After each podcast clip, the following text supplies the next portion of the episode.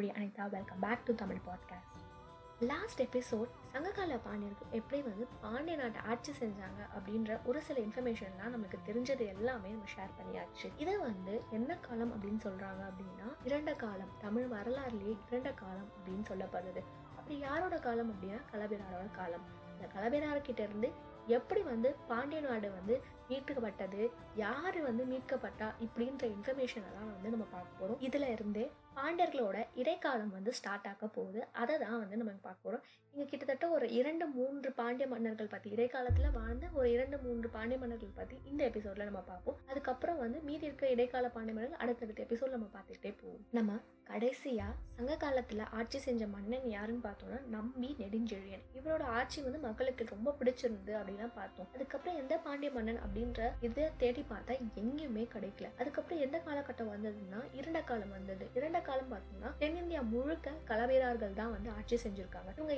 யாரு என்ன டீட்டெயிலு என்னெல்லாம் பண்ணாங்க அப்படின்ற இன்ஃபர்மேஷன் கலபிராரோட சீசன்ல பார்க்கலாம் ஆனா இந்த இன்ஃபர்மேஷன் மட்டும் சொல்றேன். இவங்க வந்து மகாராஷ்டிரா அண்ட் அந்த கர்நாடகா பார்டர்ல இருந்து வந்த ஒரு கிங் தான் வந்து இந்த கலபிரார்கள் இவங்களோட காலம் வந்து ஏன் இரண்ட காலம் அப்படின்னு சொல்றாங்க. இவங்களோட டீடைல்ஸ் வந்து ரொம்ப கிளியராலாம் கிடையாது. வெறும் என்ன சொல்லியிருக்காங்க அப்படின்னா முன்னூத்தம்பது டு நானூத்தி ஐம்பது இந்த காலகட்டத்துல வந்து தென்னிந்தியா முழுக்க இவங்க தான் ஆட்சி செஞ்சாங்க அப்படின்ற இன்ஃபர்மேஷனும் இவங்களோட காலகட்டத்தில் வந்து தமிழ் மொழி அவ்வளவா வந்து வளர்க்கப்படலை அப்படின்னு தெரிய வருது. தமிழ் நாகரிகம் ஒரு சில மாறுபட்டு ஏற்பட்டுச்சு அப்படின்னு. இங்கே வந்து சமண சமயத்தை வந்து பயங்கரமாக இவங்க வந்து டெவலப் பண்ண வைக்கிறாங்க. பௌத்த சமயத்தும் வந்து நிறைய டெவலப் பண்ண வைக்கிறாங்க. ஆனால் சைவ வைணவ சமயத்தை அவ்வளோ வந்து இவங்களை டெவலப் பண்ணல அப்படின்னு தெரிய வருது.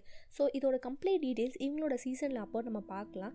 இப்போதைக்கு இவங்களோட வரலாறு அதாவது பாண்டிய வரலாறுல குறிப்பிட்ட விஷயம் இது மட்டும்தான். இதனால் வந்து எப்படி வந்து அவங்க பா தமிழ் மன்னர்கள் அதாவது பாண்டியரோ சேரரோ சோழரோ எப்படி வந்து மீட்கிறாங்க அப்படின்ற செய்தியை தான் நம்ம அவங்கவுங்க வரலாறுல பார்க்க போகிறோம் இவங்க எப்படி மீட்கிறாங்க அப்படின்றதெல்லாம் கிளியர் டீட்டெயில்ஸ்லாம் தெரியல. ஆனால் பாண்டிய நாடு ஃபஸ்ட்டு களப்பிரார்கிட்ட இருந்து எப்படி பிரியுது அப்படின்னு பார்த்தீங்கன்னா கடுங்கோன் அப்படின்ற ஒரு பாண்டிய மன்னன் போர் செஞ்சு களப்பிரார்கிட்ட இருந்து அதாவது முந்நூறு நானூறு வருஷம் கழித்து போர் செஞ்சு பாண்டிய நாடு கடுங்கோன் கிட்ட தான் ஃபர்ஸ்ட் வந்து ஹேண்ட் ஓவர் ஆகுது. கடுங்கோன் ரொம்ப பயங்கரமாக போர் செஞ்சு தான் கலபிரார்கிட்ட இருந்து அவரோட நாட்டை வந்து மீட்டிருக்காருனா அப்போ எவ்வளோ வந்து ஸ்ட்ராங்கான ஒரு பர்சனாக இருப்பார் அப்படின்னு தெரிய வருது.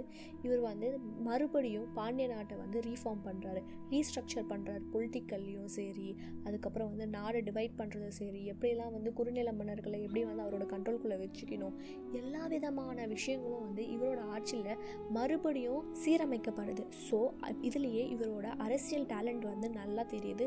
இவர் வந்து டெஃபினட்டாக ஒரு வந்து பொலிட்டிக்கல் ரிஃபார்மர்ஸாக இருப்பார். ஏன்னா எல்லா விஷயத்தையுமே மறுபடியும் எல்லாத்துலேயும் ஃபஸ்ட்லேருந்து டெவலப் பண்ணோன்னா எவ்வளோ கஷ்டமான விஷயம். சின்ன ஒரு வீடே வந்து நம்ம இடித்து கட்டினா அது ரீகன்ஸ்ட்ரக்ஷன் ஒர்க் எவ்வளோ கஷ்டமோ ஒரு நாடையே வந்து மறுபடியும் வந்து அவர் ஃபஸ்ட்லேருந்து ஸ்டார்ட் பண்ணும். அப்போ எவ்வளோ கஷ்டமான ஒர்க் அந்த காலகட்டத்தில் இருந்திருக்கும் அப்படின்னு தெரியுது. அதனால தான் கடுங்கோனோட பேர் வந்து இன்ன வரைக்கும் பாண்டியர்களோட வரலாறில் வந்து ரொம்ப மேன்மையாக வந்து சொல்லப்படுது. இவர் இறந்துடுறாரு. இவருக்கு அப்புறம் அவரோட மகன் தான் வந்து ஆட்சிக்கு வராங்க. யார் அவங்களோட மகன் பார்த்திங்கன்னா மாரவர்மன் அவனி சூளமணி.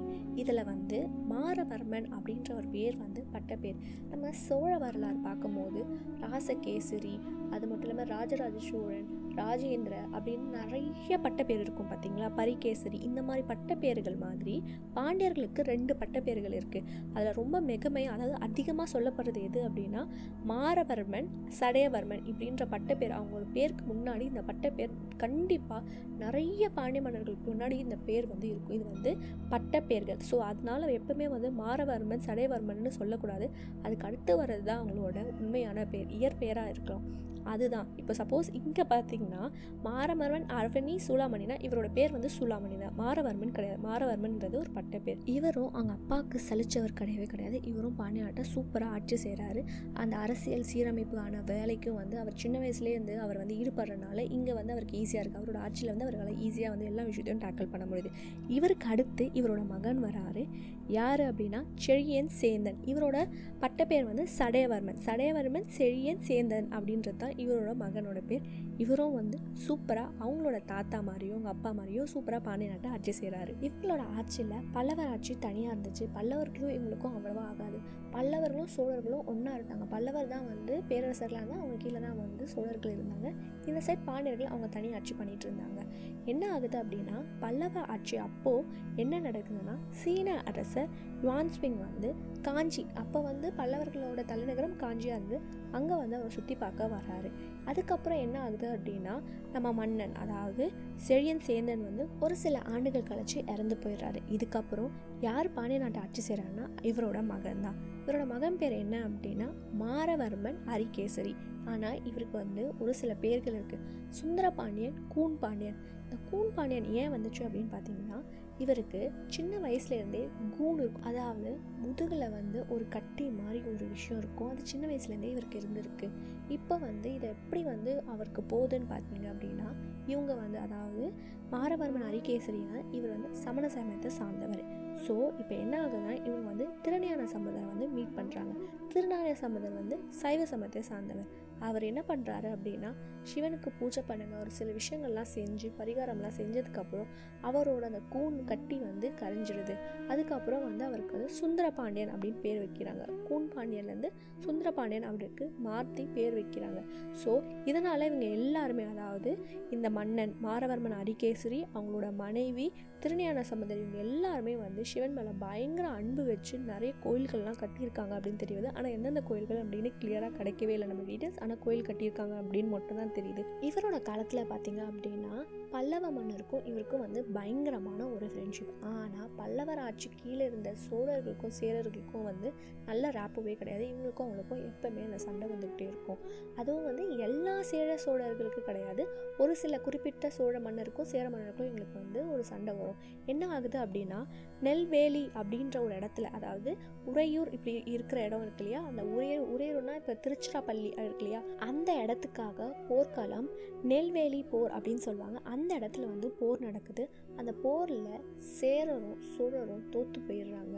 அந்த உறையூர் அப்படின்ற இடம் வந்து யார் கையில் வருதுன்னா இந்த பாண்டிய மன்னன் அரிகேசரி கிட்ட வருது. ஆனால் அதுவே ஒரு சில சோழ மன்னர்கள் கூட வந்து இவருக்கு ஃப்ரெண்ட்ஷிப்பாக இருக்குது உறையூரில் தான் சண்டை போட்டா. ஆனால் கொடும்பாலூர் தஞ்சை இந்த சில இடத்துங்களாம் இருக்குல்ல அங்கே இருக்க சோழ மன்னர் கூட இவருக்கு வந்து நல்ல நட்பு இருக்குது இதனால் இந்த காலகட்டத்தில் பெண் கொடுத்து பெண்ணும் எடுத்திருக்காங்க. ஸோ அப்போ பார்த்துக்கோங்க எந்த அளவுக்கு அவங்களுக்கு வந்து நல்ல ஃப்ரெண்ட்ஷிப் இருக்குது அப்படின்னு தெரிய வருது.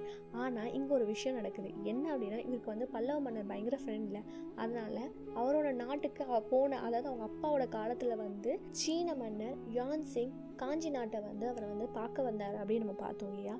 ஆனால் இவர் பல்லவர் மன்னோட ஃப்ரெண்ட்ஷிப்னால இவரோட காலத்தில் வந்து யான் சிங் இங்கே வந்து வராரு. இதை வந்து எங்கே ஸ்பெசிஃபை பண்ணியிருக்காருன்னா அவரோட நாட்டுக்கு போயிட்டு அவங்களோட வரலாறு எழுதுவாங்களே அங்கே இது ஸ்பெசிஃபை இருக்குது எப்படி சொல்லியிருக்காங்க அப்படின்னா ஒரு தென்னிந்தியாவில் இந்த மாதிரி ஒரு மன்னர்கள் இருக்காங்க. இவங்களோட அப்பியரன்ஸ் எப்படி இருக்கும் அப்படின்னு அவங்க எழுதியிருக்காங்கன்னா இவங்க கார்மேகம் போல் இருப்பாங்க. அதனோடு இல்லாமல் இவங்களோட வீரர்கள்லாம் பயங்கர ஸ்ட்ராங்காக ரொம்ப திடகாத்தமாக இருப்பாங்க அப்படின்னு எழுதியிருக்காரு. அதனோடு இல்லாமல் அங்கே உப்புகள் வந்து நிறைய ஈஸியாக கிடைக்கும். முத்துகளும் வந்து அங்கே நிறைய ரொம்ப ஈஸியாக இருக்கும். அப்படின்னு ஈஸியாக கிடைக்கும் அப்படின்ற இந்த மாதிரி பல்வேறு விஷயங்கள் அங்கே எழுதியிருக்காங்க. ஸோ இந்த மாதிரி இடம் அப்படின்னு பார்த்தோன்னா இப்போதைக்கு நம்மளுக்கு தோன்ற இடம் வந்து தூத்துக்குடி. ஸோ அப்போ இவர் வந்து தூத்துக்குடி வந்து அங்கே வந்து சுற்றி பார்த்துருப்பாரு. ஸோ அதனால தான் அந்த விஷயத்தெல்லாம் வந்து அங்கே போய் அவங்க எழுதியிருக்காங்க அப்படின்னு நம்மளுக்கு தெரிய வருது. நம்ம ராஜராஜ சோழன் காலத்தில் வந்து ராஜராஜ சோழன் துலாபாரம் கொடுத்தாரு. அப்போ வந்து வானதி வந்து ப்ரெக்னெண்ட்டாக இருந்தாங்க. அப்போ துலாபாரம் கொடுத்தாரு அப்படின்னு நம்ம படிச்சிருந்தோம் பார்த்தீங்களா சோழ வரலாறில். அதே மாதிரி அதாவது அந்த ராஜராஜ சோழன் காலத்துக்கு முன்னாடியே அரிகேசரி இவரும் துலாபாரம் கொடுத்துருக்காரு. இவர் எந்த டைமில் கொடுத்தாரு அப்படின்னா ஒன்று போர் ஏற்படும் போது வந்து இது கொடுத்ததாகவும் இல்லைனா வந்து அவங்க ஒய்ஃப் வந்து ப்ரெக்னெண்ட்டாக இருக்கும் இந்த மாதிரி ஏதோ ஒரு காலகட்டத்தில் இவங்க வந்து துலாபாரம் கொடுத்துருக்காரு அப்படின்னு ஒரு விஷயம் தெரிய வருது. சப்போஸ் அவங்களோட ஒய்ஃப் ப்ரெக்னெண்ட்டாக இருக்கும் பொழுது இவர் துலாபாரம் இருந்தா அப்போது அந்த வயதில் இருக்கிற குழந்தை யார்? அப்போ அவர் தானே அடுத்த பாண்டிய நாட்டை ஆட்சி செய்கிற மன்னன். அந்த மன்னன் யார்? இதெல்லாம் தெரிஞ்சுக்கணும் அப்படின்னா நீங்கள் உங்கள் தோழி அனிதா தமிழ் பாட்காஸ்ட் பாண்டிய வரலாறு பயணத்தில் தொடரணும். வரலாற்றை கதையின் மூலம் தெரிந்து கொள்வோம். உங்களுக்கு இந்த எபிசோட் பற்றி ஏதாவது ஃபீட்பேக் மெசேஜஸ் குவரிஸ் ஏதாவது இருக்குது அப்படின்னா என்னோட Instagram handle Tamil underscore podcast underscore Anitha. இங்கே வந்து நீங்கள் வந்து மெசேஜ் பண்ணலாம். நான் உங்களுக்கு டெஃபினட்டாக அக்னாலேஜ் பண்ணுவேன்.